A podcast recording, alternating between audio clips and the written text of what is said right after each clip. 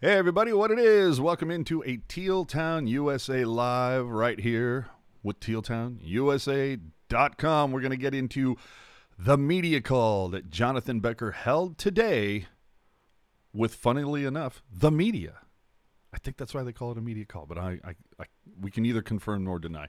Before we get into it, though, do us a favor and follow us on all the social media channels YouTube, Twitter, Instagram, Facebook, Reddit. It's all good feel like supporting the show, you can hit us up in the tip jar on Venmo at Tealtown USA. So, with that, uh, it's me and Putt Guy here, and it's time to get into what was talked about today with Jonathan Becker, Sharks GM, and Duh Media. uh, mid-season check-in. I mean, a little after mid-season, sure. Right.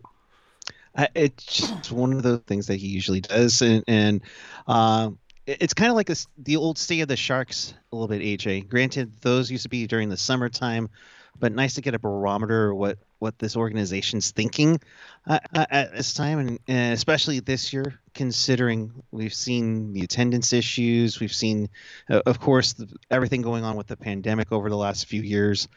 Uh, interesting to see what Becker brought in tonight today. Yeah, it's uh, it was something. anyway, excuse me. Let's That's get an understatement. yeah, let's get into, and I don't mean that in a bad way. I know people people probably nope. think I do. Uh, so let's get into the first round of comments from Jonathan Becker, who talked about uh, low attendance and the cause for it. And the reality is the pandemic is dramatically impacting people's comforts coming back to events.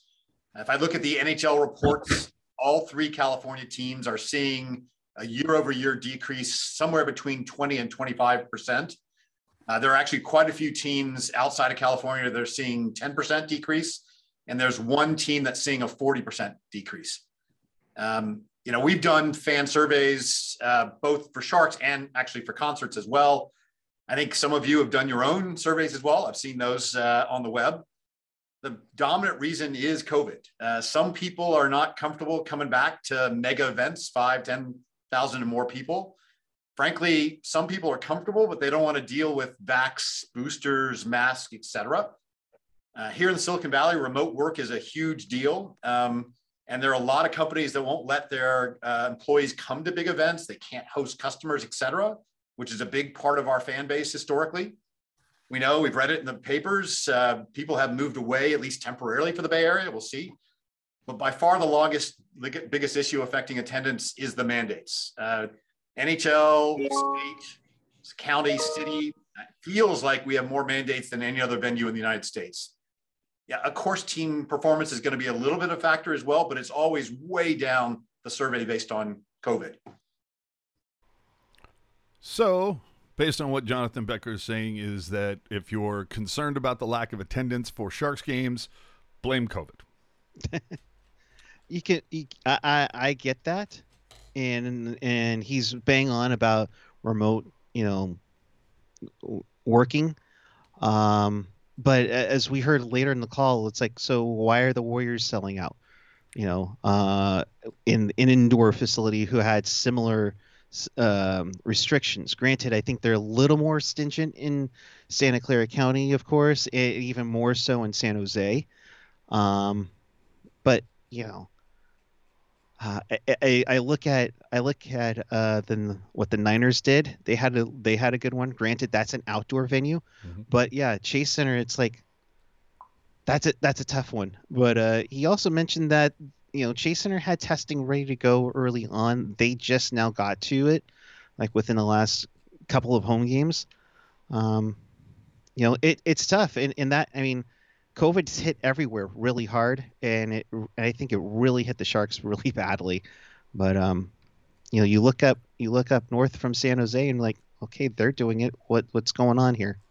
Yeah, that's kind of where my head's at as I'm sitting there thinking, I don't know how much I buy of that. Now, granted, he's got far more compelling data than I, I have, but one set of numbers that don't lie is when you look at the attendance numbers for the Warriors, you look at it for the Niners. Last we checked, Warriors were at 100% at Chase Center. Niners were, I believe, over 90%. I think they were somewhere close to like 95%. And like you said, outdoor venue, little bit different. But you can say, okay, it's COVID. And he mentioned on the call that very early in the season, I, I believe it was like the opening night, they had like over 15,000 tickets. Now, for whatever reason, I remember when Curtis Pashelka brought it up during that opening game. Well, he said, mm-hmm. "Oh, it look." He made note of it on Twitter that it looks like some decent amount of seats are available, and Becker responded that we're sold out tonight. Now, again, we have to always say tickets sold is not the same as tickets used or tickets scanned. So they very well could have been sold out However, not everybody used their tickets, which is something that Becker got into today. Is that one of the things is that is probably the largest impact of low attendance is season ticket holders simply not using their tickets and let's be fair let's let's be honest i'm seeing people literally giving away their tickets or at least trying to whether it's on a, a Facebook or a Reddit or so whatever social media channel. Uh, we've had a couple people that are nice enough that have reached out to Teal Town and said, "Hey, I'm not using my tickets tonight. I'm if you if you want to help me give them away, you know, go for it." And of course, you know, we absolutely thank you so much for that opportunity. And so, yeah, at least those tickets are going to get used, even though the person who purchased them unfortunately doesn't get any of their money back. But that's that's just the way it is. I mean, I think sports or uh, season ticket holders realize this that when it's good, you're going to be able to make a profit on your tickets. You know, you never hear these season ticket holders complaining when they're selling playoff games for 40, 50% over face value. But boy, they, you know, can't get 80% of their purchase price and they're crying and screaming from the mountaintops. It's it's cyclical, man. So it, it's like cryptocurrency a little bit. Yeah. You know, you, you take that you take that chance with what with what the uh what the uh company is trying to to sell you. You you take it and sometimes it you know works out for you like we've seen it with they had the push for the Stadium Series, had a big push there. They had the big push for the Cup Final, uh, then another big push for you know to get All Star tickets. I mean, there's been a great steady increase. Now you're kind of seeing it a little bit, and it's tough. And and I I, I get both sides, but at the same time, you you get the good, but you also get the bad. Well, I look at it is is COVID uh, part of it? Absolutely. You'd yeah. be idiots to say any anything different than that. But I still take it a, a step further that attendance was on the downswing before COVID. Now, whether you want to blame that on fans moving away, the Sharks not being able to uh, appeal to the younger fan who's coming up, uh, it, it, rising prices, people being priced out. Like there's a lot of bricks in this wall. Mm-hmm. So most of the people that I've spoken with, it it has nothing to do with with COVID. Like they're like, eh, you know, maybe I'm not going to go to every game, but I'm still going to pick some games that I'm definitely going to go to. The the COVID thing, the mandate thing, that doesn't bother me, mm-hmm. but it's it's the pricing. You know, I feel that I'm being priced out, and that's you know, you can say that the Sharks are responding to that because ticket prices are coming down. I right. I believe he said five percent on average across the board. So some people might their ticket price might go down ten percent. Somebody else might only go down one percent. Right. But across the board on average, going down five percent. But the parking is still 25 bucks if you want to park at the tank. If you want to park near it, it's 25. It could be 20, 15, depending on where you park. Mm-hmm. Then there's still how much is it for a beer? Well, that's 16 bucks. How much is it for a Pepsi? You know, that's 12 bucks or whatever. How much is it for a water? That's what, 9 bucks if you go to Seattle, right? Um, I mean, the, right. you know, the food and bev prices are a little a little cha-ching. You know, if you want like meat on your nachos from the taco thing at SAP, that's like 22 bucks. That's that's a lot of Yeah. money to spend for nachos. So Right. Well, uh, I'll be interested to see if the pricing for food and bev if that doesn't go down maybe 10% or something at the very least if it holds steady for the next 5 to 7 years. Cuz I remember going to games and it's like I got a souvenir cup filled to the brim for like 10 bucks. And now it's I don't even know if they still have souvenir cups sometimes. You know? And it's yeah, 18 I mean, so uh, yeah, I think it's just basically beer. Because I would take all those soda ones home. Yeah, right. So um, anyway, uh, Becker says they on they are on target to do over fifteen thousand sold for this Saturday. Again, we don't we can't we won't know until Saturday evening if all of them are used, but he says that lately they have been trending back upwards. But again, I'm gonna I'm gonna push back a little bit and say that sales again versus what people when they go to a game and see it. You can tell everybody, yeah, we sold 14,000 tickets tonight. The unfortunate thing is only 9,000 were used. So we'll see what happens. Coincidentally, three things play into their favor this this Saturday. Uh, you're playing Boston, pretty you know team that travels somewhat well with their fan base. It's on a Saturday, and there's a giveaway at the door. So Yeah. we'll. And you're going to that as well, right? On Saturday. Yep. Yep. Uh, yeah, and Terry Smith will be dropping the puck for that one, which is cool. Oh, I wasn't aware of that. That is fantastic. Um, Mhm. uh, and then uh, let's see what uh, Sharks Last has to say here. Do you think if the team was even winning, if fans still wouldn't go because they just don't know enough of the players anymore? Not like they're promoting them much. That is something that I brought up on the Pucknologist that, you know, it, you lost your three most popular players.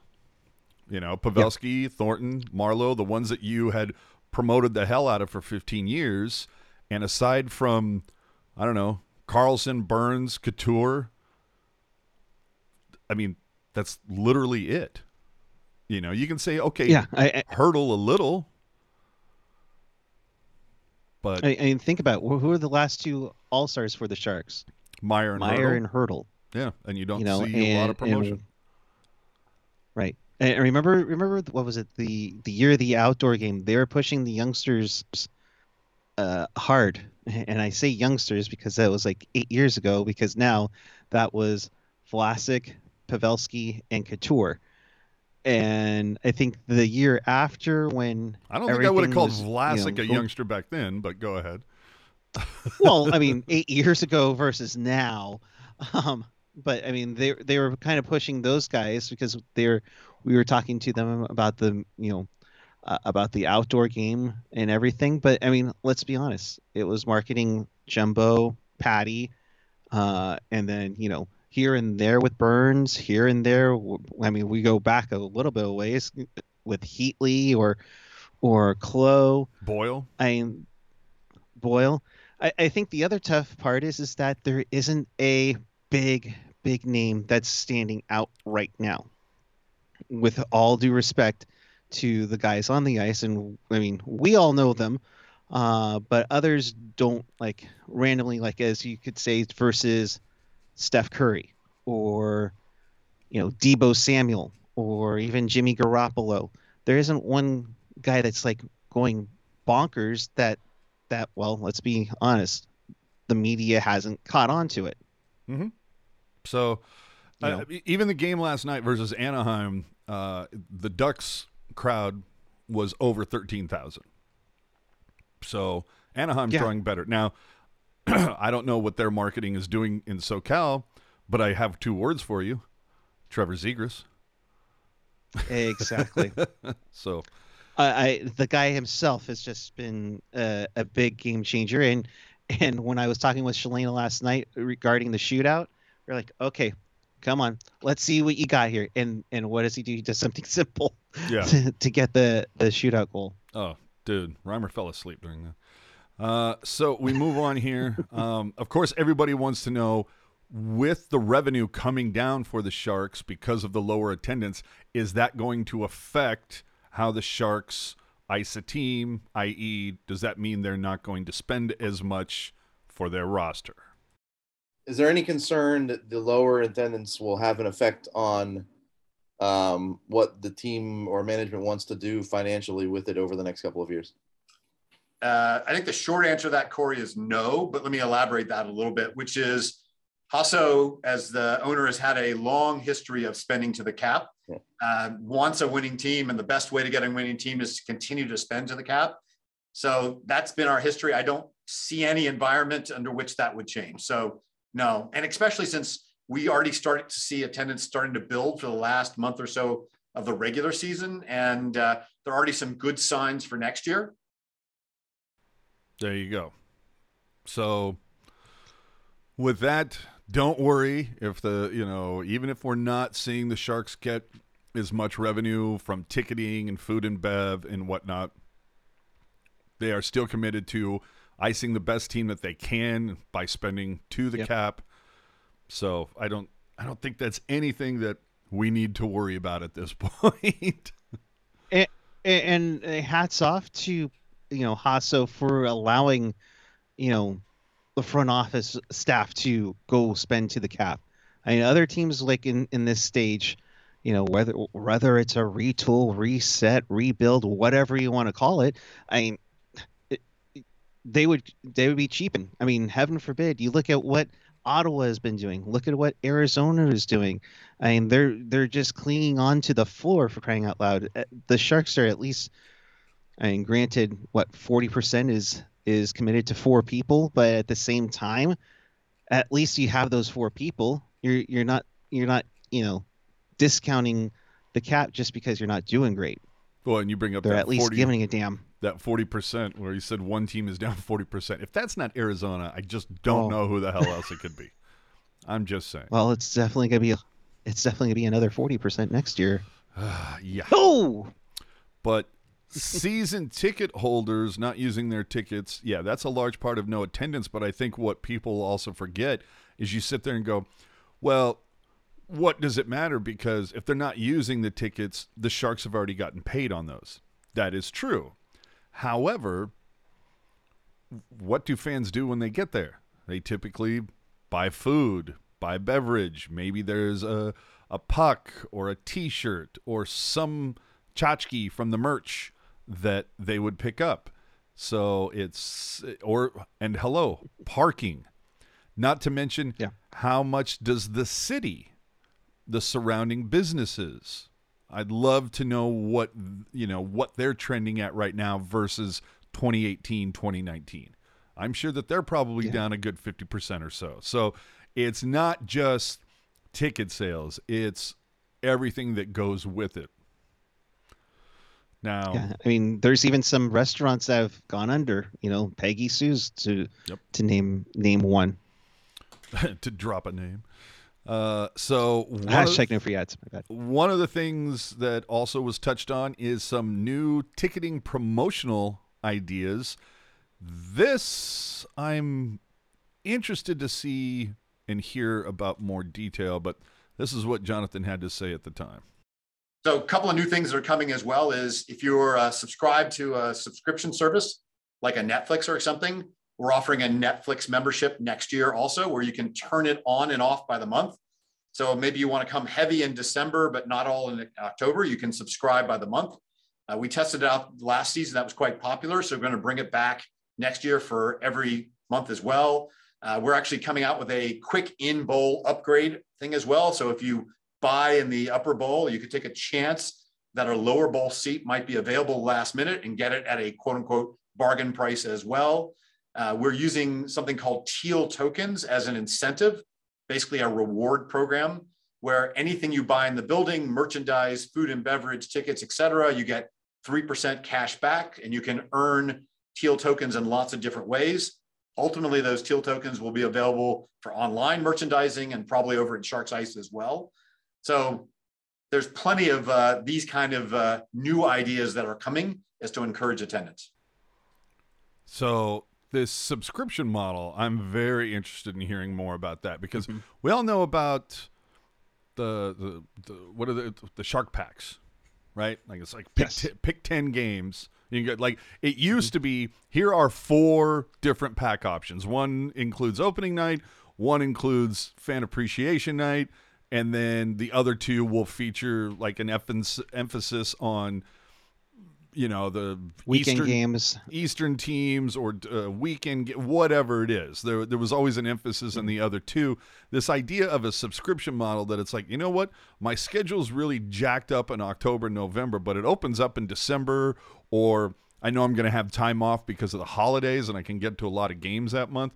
I'm going to be, I, I'm dying to know more information about that. I'm sure uh, we'll get a flood of it once this season is over. But um, I'm Right. dying to hear more about how that's going to work out.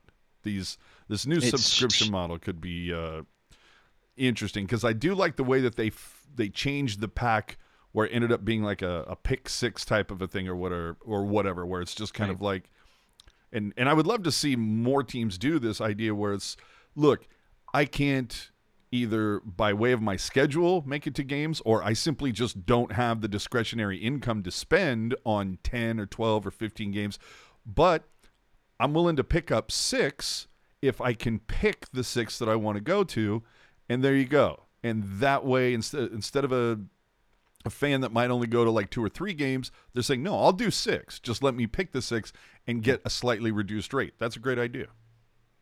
It's it's a great idea, and to to find other ways to not get stuck into an 11 pack like the Shark Pack. I've been a Shark Pack holder since 2009.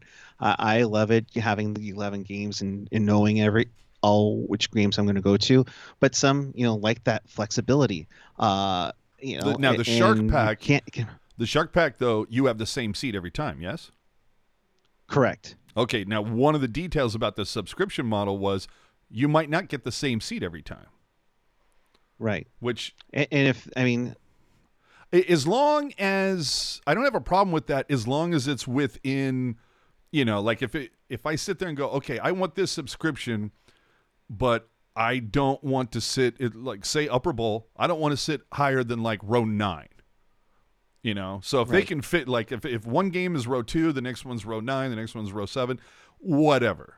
As long as they can kind of finesse that Yeah, I think if I, I would think beneficially, and this is just hypothetical here, but keeping it in within that same price range that you see on the seat map, I mean, you can move around from 216 row four to, you know, 217 row eight or, or in that range of some sort. I mean, that'd be cool. The, the other thing is, um, uh, you know, a great marketing campaign and, and Shark Express, if you are watching, if you're calling it a subscription, I think you need to make sure to say Sharks and Chill. I mean, come on. All right, I'll give you that one. I don't know about that.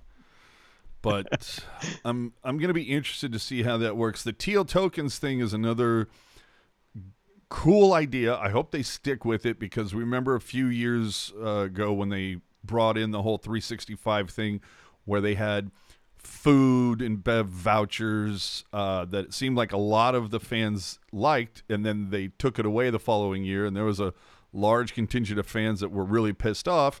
But if memory serves, the explanation was, well, only 20% of our ticket base were using them. So we didn't see, but it's that that 20% though, we're using the hell out of them. So Right. The token thing I can I can do- definitely get behind, especially if this because it's basically you know it's like a credit card, the cash back from use. For those of you who got like a Costco card, you get your your check once a year.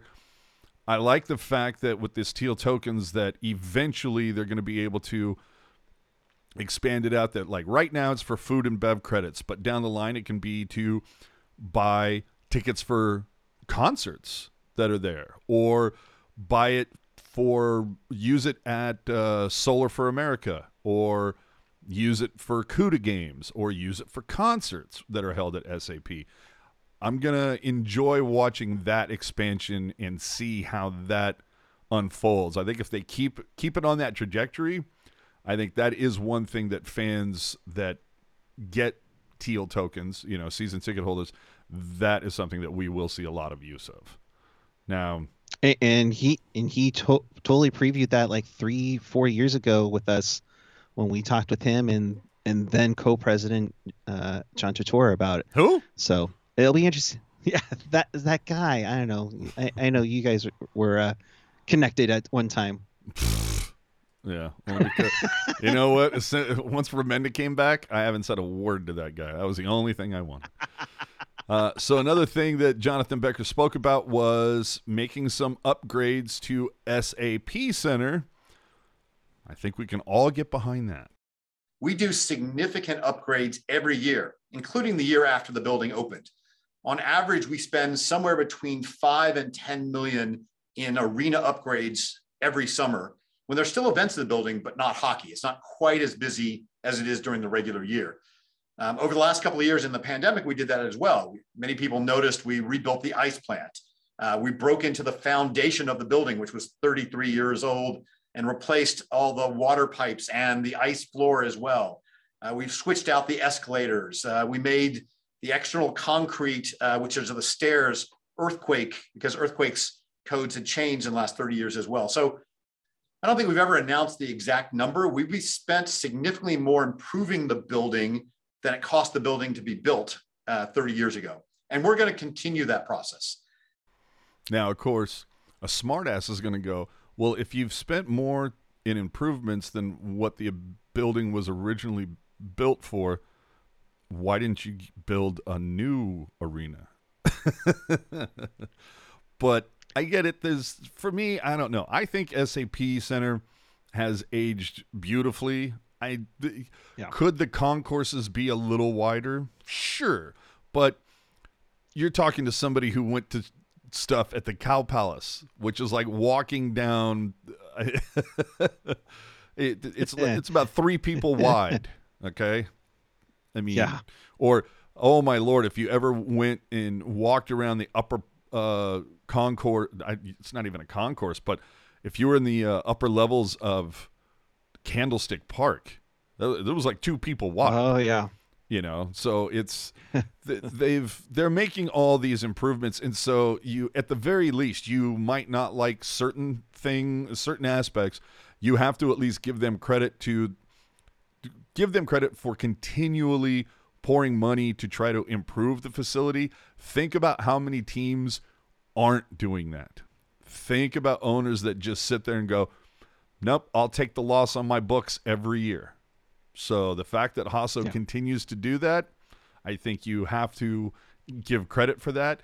Uh, it could be a very sad day when Hasso uh, decides either he doesn't want to have the Sharks anymore, or if at whatever time Hasso passes on and his family decides we don't want to be in the hockey business and they sell off the team, my point being is that it could be much worse. So I think at that point you have to be grateful that we do have an owner that is willing to put all of these millions into the venue and spend to the cap year after year after year. Now, if we could just and find a, a, a general manager who didn't keep. Sp- no, I'm kidding. oh, ho, ho! I'm kidding. Eee. No, but yeah, I I mean, you have to keep up with the times. I mean, it is a Silicon Valley, you know, rink. You have all the kinds of technology evolving. Like it seems like every other month. Uh, Well, and we're right in the heart that. of the I mean, valley, so exactly. You know, and, and you have to keep up with with the modern times. Uh, and you know, Becker, the Sharks organization, have always said that they've they've always had that the arena has good bones to it that can easily be re- improved on. You know, and yeah, I mean, it's a it's a great place to play. I know there are some that are thinking, you know, a a new rink wouldn't be too bad. Um, I just don't know where you'd really put it if it's not in like lot A, B, and C. Yeah, that's that's always going to be my question is how is it that the city and Google when they were first talking about the whole west downtown west development how the idea of a new arena wasn't broached in some capacity. I I will not understand that, but then again from things that I've heard, uh, the city and Google, but more particularly the city, treat the Sharks as an afterthought, despite the thousands upon thousands of dollars they contribute to the city every year from their events and whatnot. But whatevs. Uh, another thing about upgrades when it comes to SAP that Jonathan spoke about was some tweaks to food and beverage. One of the most popular things on the concourse right now is called the market, where instead of having to wait in line to buy something, you can self service, scan it yourself, and walk out. Even simpler if you have the app itself. We're going to do a lot more investment this summer for more self service areas as well. It's faster, less reliant on part time help that we can't get. One of those stands is now doing 5x this year than it did last year as well, et cetera. I talked about the digital wallet. Uh, we went cashless. We built an environment to create digital cards for people as well. We built the reward program. You're going to see a lot more investment in teal tokens going forward as well. So I like that. I like the self-serve stuff for the for the most Right. part. I mean, we've seen that introduced at places like uh, Target, grocery centers, where you have your traditional checkout lanes, but then you also have the scan it yourself and, and check it out. Same principle. I like that. I did notice. Um, I want to say it's by uh, what's the section that has the uh, the the shark. Um, Oh my lord! Where where they do the auctions, they show off things for auction. Where we usually meet for Oh, do meetups. for meetups, uh, like around 218, 219. I want to uh, say, I mean, I, yeah, I want to say by there. There's a uh, uh, serve yourself beer or uh, beer fridge where they've got a whole bunch of different beers. My only beef, of course, with this, the thing that I'm going to complain about, of course, is that it's uh, the the beer selection for my tastes could be expanded. I, you know, and there's so many. Can only do so many, There's- there's you know, many to do. Coors, Budweiser, Corona, Heineken, whatever. Like, come on, a, a little bit more in the way, uh, like, work with Hapa's. Logan Couture's working with them. Get Hapa's in there, you know, get uh, narrative fermentations in there. Both of them local craft brewers. You know, you you've proven that you're willing to do it because hello, Gordon Biersch, get those guys in there, man, because those are some good beers. But the self-serve thing, there's a great one up here. Up there. Sorry, there, there's a great up there. up in Cal- in Calicraft. I mean, that one's Yeah, okay. pretty good too. How would Just you know? You don't drink beer. saying. Shh, shh, shh. Nobody needs to know that. Moving on. Now, the the thing that, of course, everybody is most excited about with uh, some changes coming to SAP Center. We are going to replace the center hung monitor in the bowl uh, over the summer uh, to make it significantly bigger and brighter and higher pixel ratio. Um, the overall way to simple, think about it is it'll have 2x the surface area that the current one has. For those you like numbers, it should be basically 23 feet tall and 164 feet of visible area. Um, and it goes from 10 millimeter resolution down to 5.9 millimeter resolution. That's a non-linear scale, so it's basically twice the density as well. And It'll have a lot of other changes as well, including an undersigned video that you can see as well, but that'll be a big visible thing that people see. Okay, this this has piqued my interest. This piques my interest. I don't know if you, if anybody's seen the uh, the scoreboard or d- s- s- center hung display. We need a the CHD. That we're just going to call it that. Uh, but the you know the center display. Look, it's what we colloquially call the jumbotron. You know, just like you call tissue Kleenex, you call a copy of Xerox. It's it's become the de facto term for the big goddamn screen above the center of the building. You know, the jumbotron. Right. So that's getting upgraded.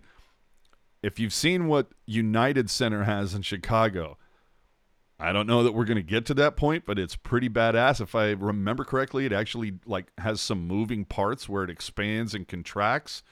Um, That's in Philly. Oh, that's in Philly. Okay, so you've got Philly. Yeah, that one. Look at the one in Chicago. Uh, last time I looked, the one at Chase Center, pretty fucking nice. So Same with Golden One Center and Sac. there you go. So and of course the the the funniest part about this whole thing is that I literally got into a, a Twitter debate with somebody about this like two years ago about that I thought it was time to upgrade the jumbotron. And then there was a whole debate as to when the last time it actually had been upgraded. For those of you who are unaware, it was 15 years ago, 2007. Think the same time that the Sharks also released their current logo. Not the one that Eric's wearing on his sweater right now, but the current one. So, not that OG shit, but the current one. Same thing. So, anyway, 15 years. It's definitely been time. You know, the, the original one hung there for almost 15. We're getting a new one after another 15. Again, not a cheap item. So, thank Uncle Hasso for uh, investing. And, and that's the thing. It's a city-owned building, but the Sharks have been have done almost all of the improvements themselves. Mm-hmm. That's exactly right. And I, I do like Chris's comment in the chat. It says self-service Togos for twenty-two dollars for a six-inch sub. Uh, Dude, I, I'm right there with you. And but how much is a six-inch sub at a Togos today? It's about fourteen bucks, man. Togo's prices have gone through the roof. But uh, I, this is this is not a not a discussion about Togos. Um, I also brought up the idea of what about speakers, right? Um, I unfortunately didn't clip that. but when I asked Aw. about upgrading the sound system in the speakers, he uh, he said it is something that they are looking into because the problem is is that of course you have half the people saying, "Oh, my ears, it's too loud," and you have other people saying, "What? Tell them to turn it up. I can't hear anything." Uh, Right. So you know the people that say it's too loud, of course you can wear ear protection, um, or I guess the people think it's too low can wear hearing aids. I don't know, uh, but for me, I think the way around it is uh, you're going to have to spend the money to upgrade your sound, your speaker raise. That sound system has been in there for basically 30 years. I know they've made some slight tweaks and adjustments, but fact of the matter is, I've been going to concerts now, you know, forever. And I remember when going to concerts and it was just big ass stack of speakers here, big ass stack of speakers here, and we're just going to throw all this audio out there. And so if you're within a hundred yards, you're going to get your shoes shaken off. But if you're 300 yards away, it's like, oh, it sounds beautiful. And if you're 500 yards away, you're going, I can't hear anything. So speaker arrays, now you go to venues like the Mountain Winery in Saratoga, Shoreline has had significant upgrades. And the great thing is, is that when you tune a speaker system properly and you have a lot of speakers, you can really dial in clear sound that is rich but doesn't overwhelm you. But the best thing is it's crystal clear and it's at a volume that is, you know, is not overwhelming, but you're not straining to hear things either. That's something that I believe the Sharks will need to look at d- uh, very soon. I mean, we when they th- it's sti- let's be honest that sound system it's still tuned for the casio version of rock and roll part two that they used to do all the time whenever the sharks scored um, that's I, I will die on the hill that that's the reason why 6 a.m.'s let's go didn't work as their song because you couldn't hear it because the sound system wasn't tuned correctly for it it's tuned too much for the it's tuned way too much for the unce unce unce unce in the in the organ stuff. You know, there there are more frequencies than those things. But um, Hey, we need to make sure Sandstorm works. All right. no, we on. don't. No, we don't. um, Becker also said that he's a uh, a little. His concern has actually grown a little over the last six months when it comes to the downtown west Google development, and that has to kind of raise your hackles because remember the sharks are they're here till 2026 that's only four years away. After that they're year by year until 2040 now granted they have it set up that they have to give like a three year notice but still that can three years goes by pretty quick so it's a little concerning that he's concerned that the uh, development there haven't been more talks, but the bottom line is they really want the Sharks to give up control of lots A, B, and C, and as of now, the Sharks are still not willing to do it. That is their kind of ace in the hole. Bend them over backwards. I mean, negotiate the hell out of that. Let's do some horse trading, people. But when it comes to the development, uh, that evidently is supposed to begin about a year from now, and that'll be somewhat light, but evidently it should get massive two years from now. It's one yeah. of those things we will see how this all plays out. Just start documenting it now, and uh, and then you can put a book together. Have Randy Hahn do the uh, you know the preface of it. Yes. Yeah, I mean it's j- just as Bordeleau, Eklund, and and Tristen Robins and Ozzy Wiesblatt uh, get this team back to where it should be. Yeah, they're not going to be able to get into the to... building because of all the construction. exactly. Uh, now, of course, a lot of people have talked about the Sharks need to rebuild. And he was asked, does Hasso support Doug Wilson's plan? This I want to get into. Pay particular attention to the words that Jonathan Becker uses. It's hard for me to, to speak on behalf of Hasso, um, other than he is really supportive of the team and will continue to spend to the cap to if to get us back in the playoffs if we don't make it this year. So uh, yes, he likes the direction we're headed on. Yes, he watches all the young players, including those that are back in Europe, and factor that factors in his decision. Would he like to see us see win more games now? Of course he would. But does he feel like we're headed in the direction? Yes. Would he like us to move in that direction more quickly? Certainly so. Here's my point. Not once did Jonathan Becker say Doug Wilson. This is, you know, he he's into the team. He wants to see us do better. Blah blah blah. Not once was there a Hasso believes in Wilson's vision. You know, I maybe I'm making a mountain, a mountain out of a molehill, but I read body language fairly well. There was I don't know people hem and haw and, and they don't want to say the wrong thing. I don't know. Remains to be seen. Yeah, I, am I'm, I'm a little iffy about about that, but I I think later on he talked about you know being a part of our plan and it being part of being not just Doug's ideas and such. It was also Becker and it was also Hasso coming together no, I get um, that, but he was asked specifically, does Hasso believe in Wilson's plan? So take that for what it is. Uh, I asked about one of the big promotions that I heard a lot of people question was uh, what what happened to that cool top of the tank thing where it was like I could get like a great rate on season tickets and granted yeah they're in the nosebleeds but they were for a fraction of the price. Uh, is that coming back? And so I asked him about top of the tank, and uh, well, he thought of some different ideas. We will not bring it, we want to bring back exactly the top of the tank promotion the way it is, but yes, we plan to bring back something which will be named something else, not top of the tank, which will be a stripped down membership without all the other benefits at a very low and affordable price. So Yes, yes, AJ, but with a change based on feedback from uh, members and non-members that wanted something slightly different. So, I like that. I like the idea of um, mm-hmm.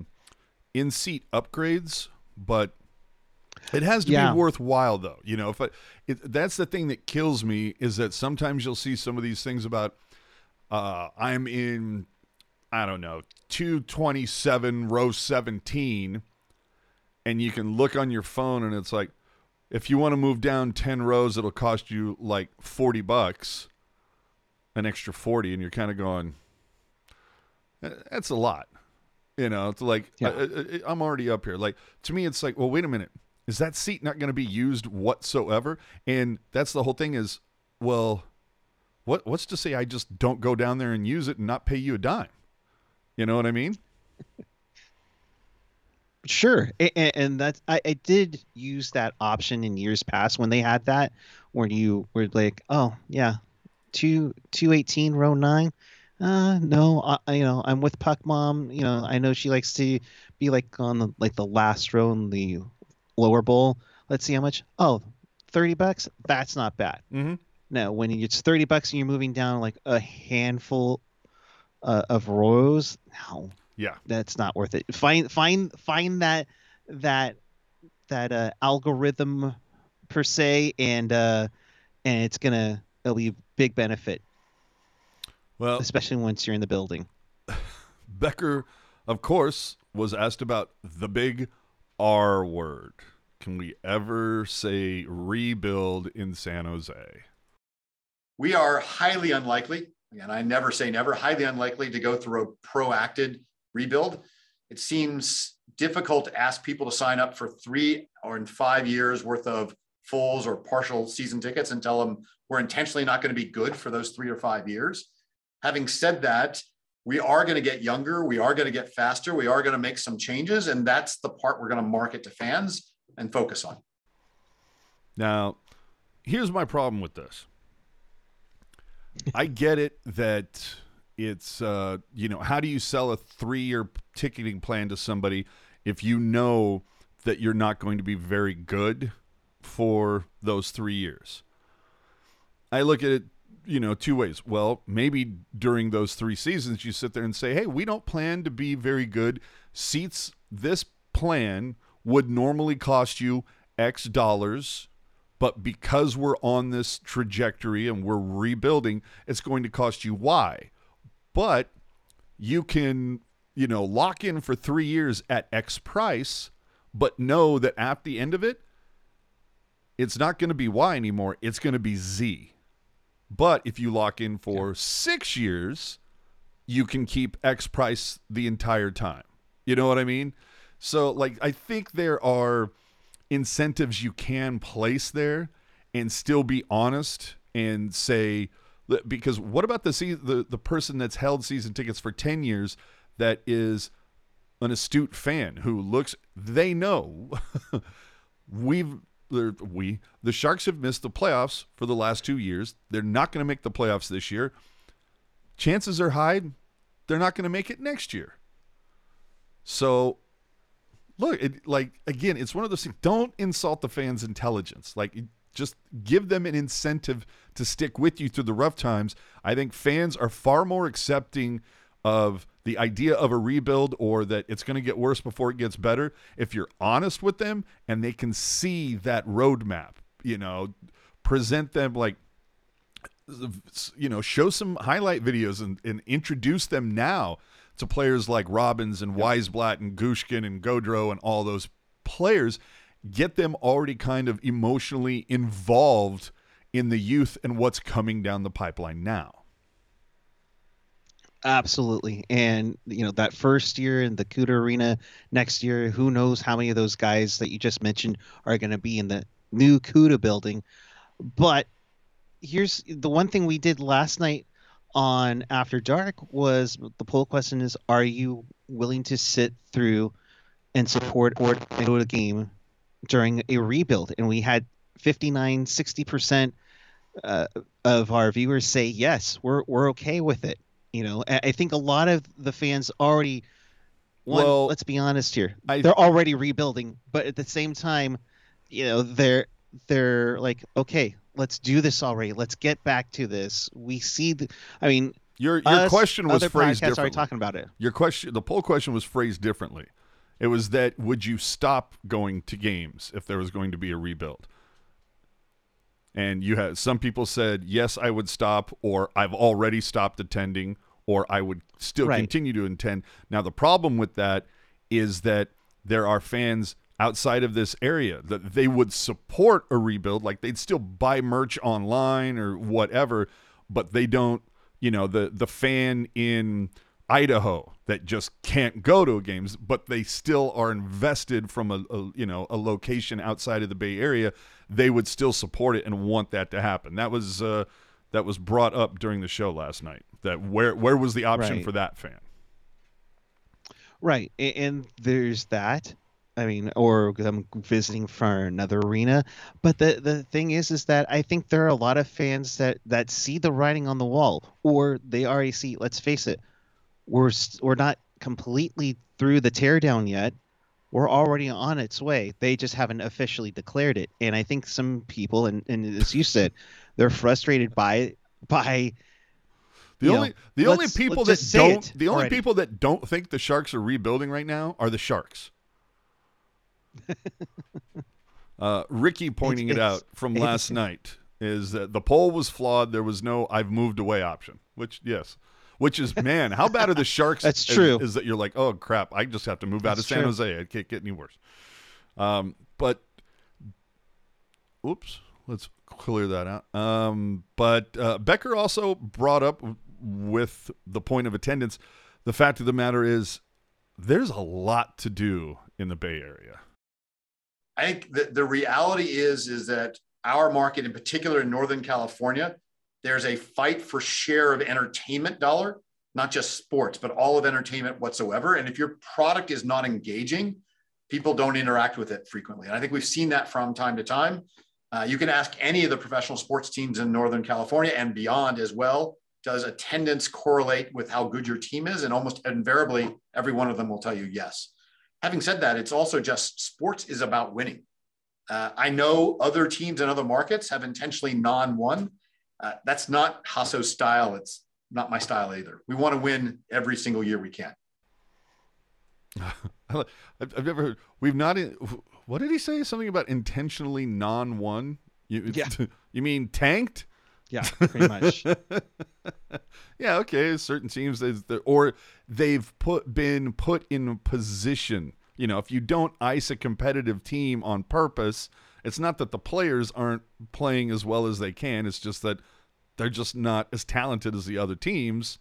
But that's on the front front office, and there you go. I mean, that's to me is considered taking when you're purposely not icing the best team you possibly can. But look, they're they're gonna sit. You know, of course, Becker, Doug Wilson, everybody is gonna be like, no, this is not a rebuild. We're not. A, we we can't afford to rebuild. Um, and again, yeah, it's like you're competing with the Niners for for your entertainment dollar for you know during the months of April, uh, and hopefully for the Bay Area baseball teams, October. Uh, you're competing for that entertainment dollar, but of course, the Warriors, and that doesn't even take into account the fact that it's like, hey, we're you know we're in in this area. You're a half an hour from the beach. You can go surfing or or do stuff like that. You're three and a half hours from skiing. Uh, I mean, there's a lot to do in the Bay Area. Uh, concerts, all the other stuff that that people will spend their money on. So yeah, the Sharks are going to have to do a lot to engage fans and put on a show. Like they're going to have maybe have to take a page out of Vegas's playbook when it comes to in-game presentation and say maybe we need to be a bit more over the top. And it's about marketing. I mean, let's be honest, AJ. The the what got this organization running was their how great they were at marketing. How they got the the logo, the jerseys, teal and black. Uh, they they gotta find new ways and ideas and, and or maybe old ways. Perhaps go back to the original jersey. Just saying. Maybe maybe Like, it's it's literally when it comes to jerseys, no one no one ever says a bad thing about that jersey. no. Nobody. The the only people that I've heard say anything negative about that jersey is they say, "Oh, I think the original logo like like I love the jersey, but I wish it had the or or the current crest but on that jersey." Now, we've done mock-ups. Uh-huh. It just it doesn't look right. It doesn't jive. But every single person who has ever uttered that, I go, "When did you become a fan of the Sharks? Was it after 2007?" Every single person? Yes. So I'm going, that's why you don't like the old logo because you weren't a fan of them when they had it. And and like I've said many times before, they can alter it a, a skosh. No, no, don't alter it. I hey, I I kind of like like the I would love to have the circuitry in the gray, it just as a little Easter egg. Be like, well, I've had the old one. Why am I going to get the the new old one? You know, Uh, yeah, okay, they can do a little something, but just saying. uh, eh, the Adidas thing is uh, is enough. But yeah, it's when it comes to that, it, it, there's just so much going on in the Bay Area that I, you know, I can understand that from from from that perspective. So again, you have to be more engaging. Maybe it comes down to instead of saving on ice projection for opening night in the playoffs, maybe that's part of in-game presentation every game. You know, stuff stuff along those lines. Um, something else that was brought up was the Cuda Arena. Uh, the new Cuda Arena is coming in on time and on budget, which is a shocker in the Bay Area. Um, it should open next August. Uh, It will hold non-hockey events too. Uh, they're looking for 120 to 130 events per year. Uh, last I remember hearing about, they also plan to use it for league games when it's not in use for uh, the Barracuda or whatnot. For me, I think a missed opportunity would be is if they don't try to use it in some way, shape, or form to uh, hold concerts. You know, like there are some artists. You, you know, I hate to say it, but uh, two of my favorite groups, Evanescence and Halestorm, played at SAP Center last November. I don't know that there was, you know, more than five to six thousand people there, just because, unfortunately, at least for me as a rock fan, the Bay Area is not a big area that has a, a large contingent of rock fans. But you look at at SAP, it's like, well, they can hold, you know, 17, 18,000 for a concert. Shoreline can hold 18,000 for a concert, but not everybody is Taylor Swift and can sell out Levi Stadium, you know, in, in 50,000 seats. So there are some artists that they'll, they can draw, but they're not going to fill SAP. Use the Cuda Arena. Yeah. Just saying. options. I mean, you have you have the small venue with the Cuda Arena. You have a mid-sized indoor facility with the Shark Tank. Of course, Levi's when you're Coldplay, T Swift, Coldplay Rolling Stones, out whatever. the- Coldplay ain't selling out the Levi's. But I mean, but more more so getting back on the sports side, they they talked about maybe basketball in there. Um, I, I would love for San Jose State to make the jump, kind of like what Arizona State did, and jump into D1 uh, NCAA. I think that would be a huge, huge thing uh, for San Jose State sports. Well, and if they're, Uh, go- I haven't looked, but if the if developing the Cuda arena, if they're smart, they use all the LEDs possible. So just like SoFi, just like uh, where do the where do the Jets and Giants play? What's the name of that? Not the Uh, MetLife Stadium. MetLife, yeah. See, I always want to call it the Meadowlands. But just like both of those facilities, snap of a finger and it goes from Giants blue to Jets green. And if they can Yep. do that where they can snap their finger and it goes from orange and teal to blue and gold for San Jose State, then that is just one more thing to kind of drive people getting more and more into hockey. And it'll definitely be uh, something else that's more affordable to get fans into hockey. and, and not to the least of which you have you can uh, like for San Jose State 10 years ago they used up a majority of the facility for a national championship tournament uh, for club hockey uh, you can I mean obviously with USA having like figure skating championships that can be an alternate site to do uh, you can also have you know the the pee wee or the or high school championships in there I mean All right, let's not get crazy. oh we can get crazy come on But I want to, uh, yeah, I'd love to see that venue as a multi-purpose thing uh, just take off. Another way, uh, another use, of course, for it too, when they do events like sampling with the Sharks or whatever, where they're only going to have 500 people anyway. What do you need to open up SAP for when you can simply have it at the Cuda arena? So, uh, by the way, Jonathan Becker also said the uh, the name of the arena should be announced within a month. So, uh, as last I looked, it will not be Teal Town USA Arena, unfortunately. Damn it. Um, but uh, I'm gonna laugh my ass off if it ends up being Barracuda Networks Arena. It better not be. I hope it. I, I I hope uh I hope Cisco, like like Cisco Pavilion or something, The- or c- Adobe Arena. called it call it the mini SAP, mini SAP. I don't know. Um, and then when it comes to that, of course, all of these venues they need people working there. Uh, we're not quite at pre-pandemic levels. AJ, we're uh, last I looked, which was probably last week, at 80-ish percent. I think trending towards 90 percent by the end of this month. So we, we'll get there certainly by the end of the season, but hopefully sooner before that. But we're almost there. It, has been tough though. Um, retraining the entire core, which we almost have, this takes a lot of work to get to our standards and. Uh, you know, you you kind of have to work four, five, six, seven, eight games before we know we're the right place for you and you're the right person for us. So we don't just because we sign somebody up doesn't mean they stay forever either. So I think what we've learned is uh, don't piss somebody off, blue coat, or you could get the door. No, I'm kidding. Um, uh, Nicholas in the chat bringing up a good question. Uh, do they know what the capacity for the new Cuda arena would be for basketball or concerts? Uh, basketball, I would imagine it wouldn't increase by much. You know, I, I, I would think they add a couple hundred seats co- courtside, but that's that. it. Yeah, if that. Um, as for concerts, kind of the same. I mean, you know, the stage is probably going to take up, you know, I mean, roughly That's thir- tough. 30% of the floor, but then you lose uh, any seating behind the stage. But, uh, you know, it'd probably be roughly the same. But I'd say, you know, somewhere between 42 to 4,800.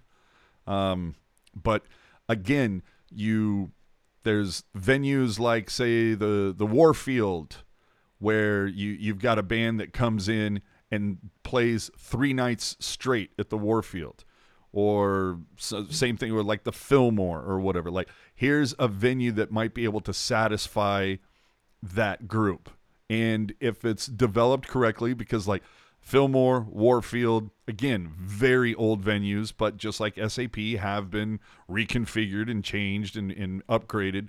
Uh, but even the San Francisco Civic is just an old, dated barn out in the middle of nowhere. So, although it's not like the newer Cuda arenas, like in some mecca, but you know, e- either way, f- fact is, it, it's another option. I hope the Sharks take advantage of it to maybe introduce, um, uh, just introduce the idea of having a venue that you could hold music events in. That yeah, that we've I've I've seen concerts at SAP where they got the blackout curtains down because they simply can't sell enough. Move those events to the Cuda arena. So. Uh, and then finally, of course, the question on everybody's mind is uh, how is Doug Wilson doing? Uh, this is another one where pay attention to how Becker responds. Uh, yeah, between Joe and I, we talk to him relatively regularly. Um, you know, he's asked us to keep his situation private, and I think we want to respect his privacy. But he's he's doing reasonably well. But there's no timetable for when he might return at this point. Okay. So, it, you know, there's no timetable for his return, but it just that seemed like an odd response where he goes, he's doing reasonably well. Well, like in relation to what?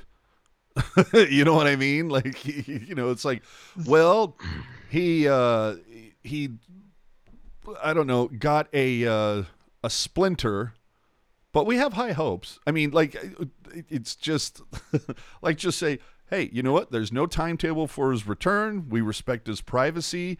And that's Yeah. all we have to say until Doug is willing to say more. I just, I don't know. Like I, I appreciate that Becker was trying to be forthcoming, but the wording I was just reasonably well, and I uh, just instantly in my mind I went compared to what? Yeah, well, th- that's the that's the tough part is that you you, you don't know what what they're what what's going on, so you can't compare it to anything. Uh, matter of fact is is that something's going on.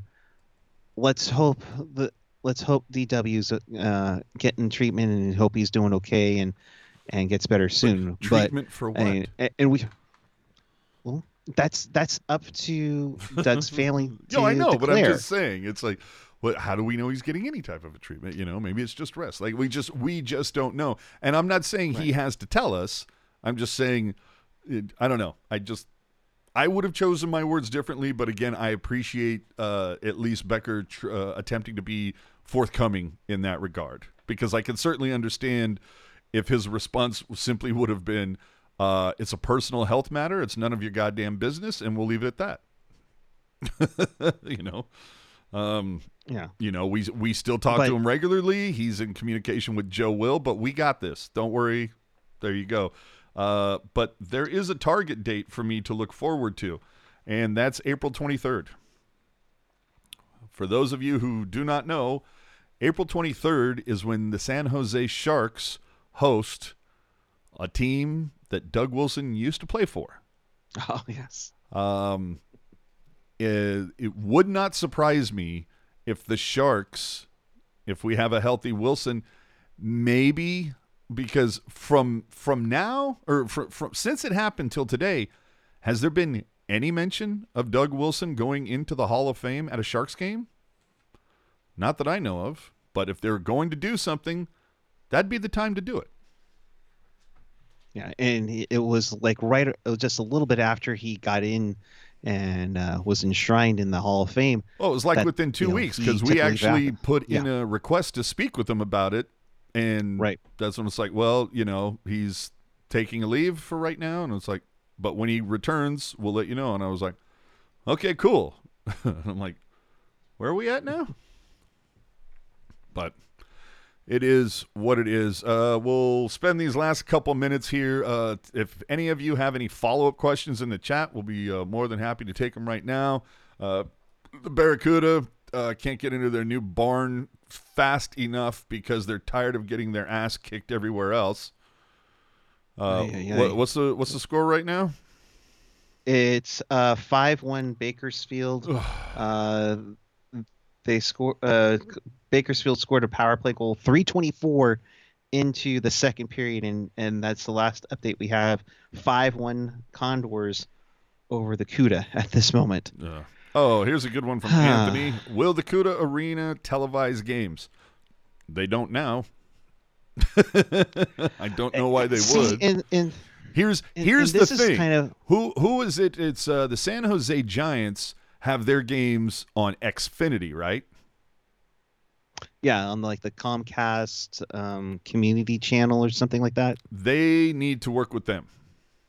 I mean, Jesus Christ! All you need to do is drag the equipment across the parking lot.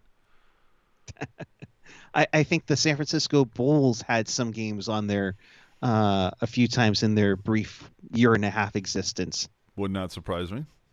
So You know, If Uh, they could- and that's key to marketing both the Sharks and the development of the Sharks with the Cuda. See, and that's always been the thing that uh, I've questioned. It, like, I understand the Barracuda feeds the big club. Totally get that. Makes Sure. sense. Understand it. Uh, and look, the uh, the big club pays the bills.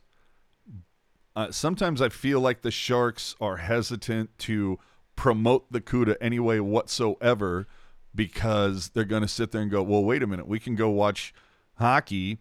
They're wearing the same damn uniforms for Pete's sakes. My my seven year old is not going to know the difference, and I can take them to a game for a fraction of the price. You know what I mean? Mm-hmm. And Yep. I, I sometimes I wonder if that's you know the primary reason why you never see just about any promotion of the Cuda. I I think it would behoove the the Barracuda keep the name by all means. Keep the logo. You might want to think about jerseys that aren't identical to what the current the, the big club plays in you know differentiate yourself a little bit get get get a couple different colors going I know Aesthetics did a, a recent video on on if you should match whether or not you should match your your parent club or not. Hey, that means we have to buy more jerseys. And Exactly. for you and me, that's a great thing. I will tell you, there's been times where I looked at buying a Barracuda jersey because I really like that SJ logo, Absolutely. but I sit there and I go, well, aside from that, what the, what's the difference? Yeah. You know, but if they had their own cool design, hmm different colors, I'd be like, yeah, I'd be down with this. Like, like, I mean, the the Stockton Heat to me, like they share a similar color palette to Calgary, but it's still different enough. Yeah. Uh, well, and not to mention the fact that you know the clubs. There's a little bit more distance between the Stockton Heat and the Calgary Flames than there are between the Barracuda and the Sharks. Um, San Diego Gulls, they don't. They, they don't. Sh- uh, they they share orange, right? But don't the Gulls have like a blue, and Yeah. the Ducks have like gold and black? Yeah, the ducks are orange, black, and gold, while the gulls are orange, black, and kind of like that sky blue. Yeah. So like you can share like one like a primary color, but don't yeah, don't share like you got to infuse something else.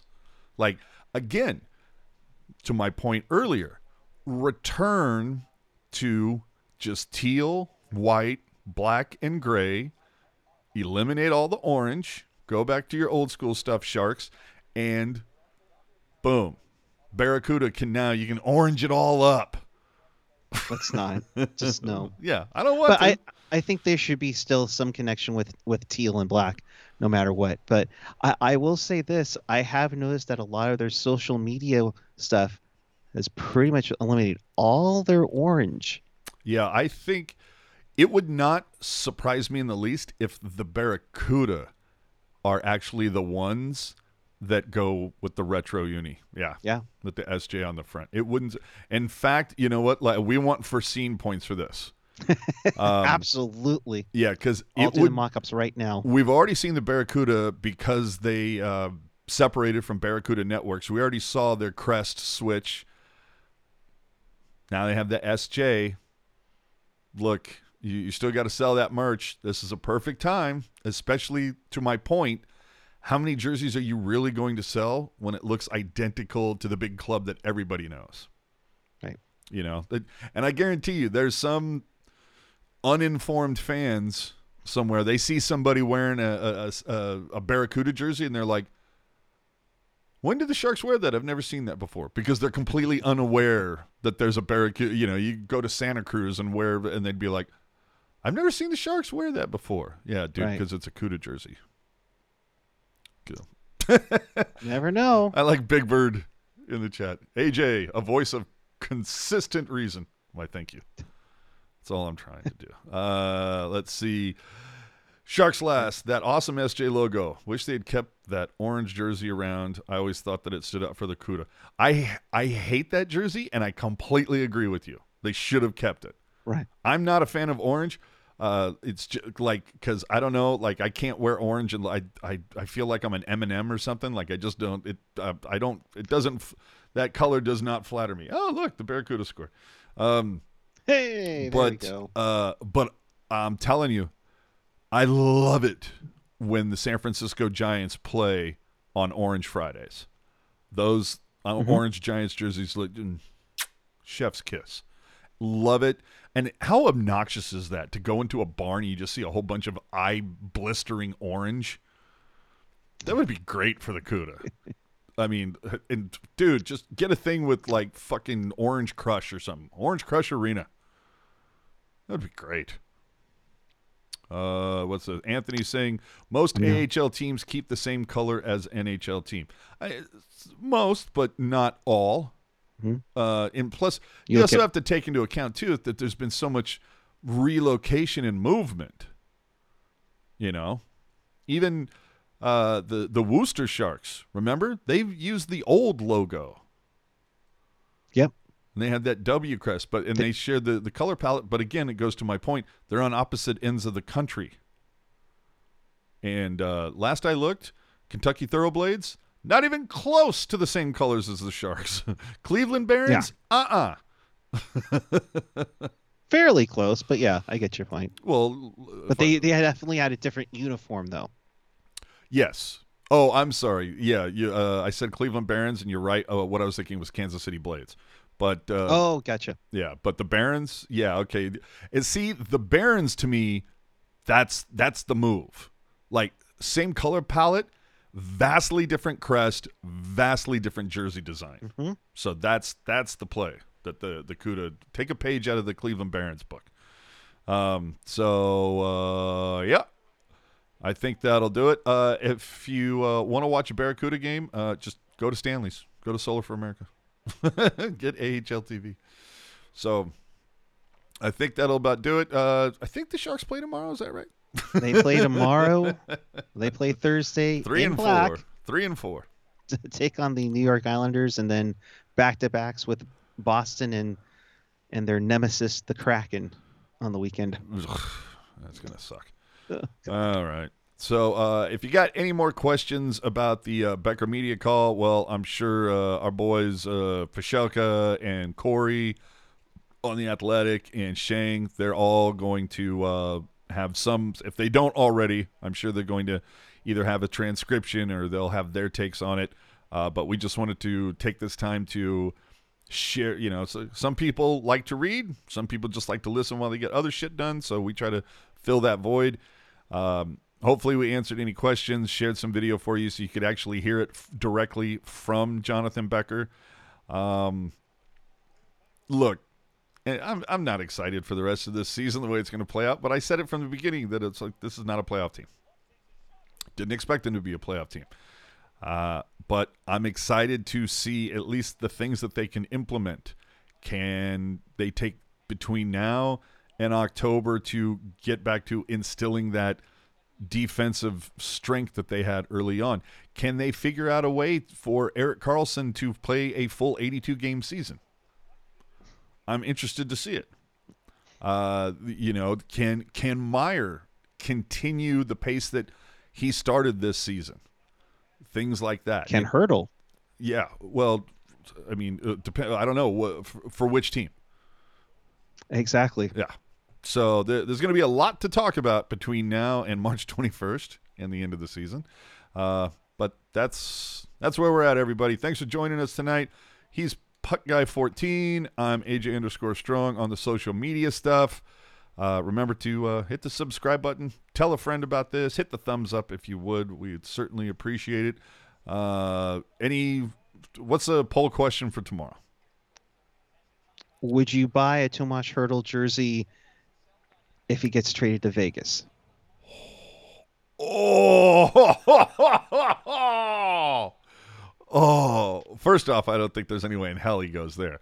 Uh, well, pl- they can't afford. Well, they'd have to move. Yeah, they'd have to make a big a hockey trade. But uh, oh, that's a kick in the balls, man! Like if he was traded to like the Rangers, absolutely buying one, buying one tomorrow. I'd wish they had their reverse retro if they did. Yeah. But I'm yeah buying what pretty much any team but Vegas probably. yeah. Uh, Right? Yeah. Uh, oh man, that's that's a great question. I can't wait to see the the results from that. Thanks for joining us, everybody. We will catch you tomorrow for After Dark, following Sharks and Canucks. Good night, everybody.